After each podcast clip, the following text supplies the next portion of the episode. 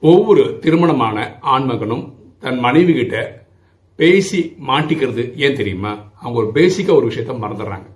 நம்ம customer கேருக்கு phone பண்ணுறோம்னு வச்சுக்கோங்களேன். அப்போ முதல்ல ஒரு மெசேஜ் வரும்.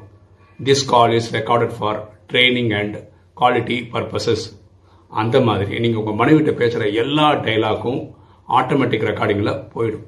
எத்தனை வருஷம் ஆனாலும் நீங்கள் அப்படி பேசுனீங்க இப்படி பேசுனீங்கன்னு அது ஞாபகம் வச்சு பேசுவாங்க. அதனால் நீங்கள் பேசும்போது கண்டிப்பாக இதை பேசணுமா அப்படின்னு யோசிங்க. அதை எண்ணத்தில் கொண்டு வாங்க. ஏன்னா எண்ணம் போல் வாழ்வு.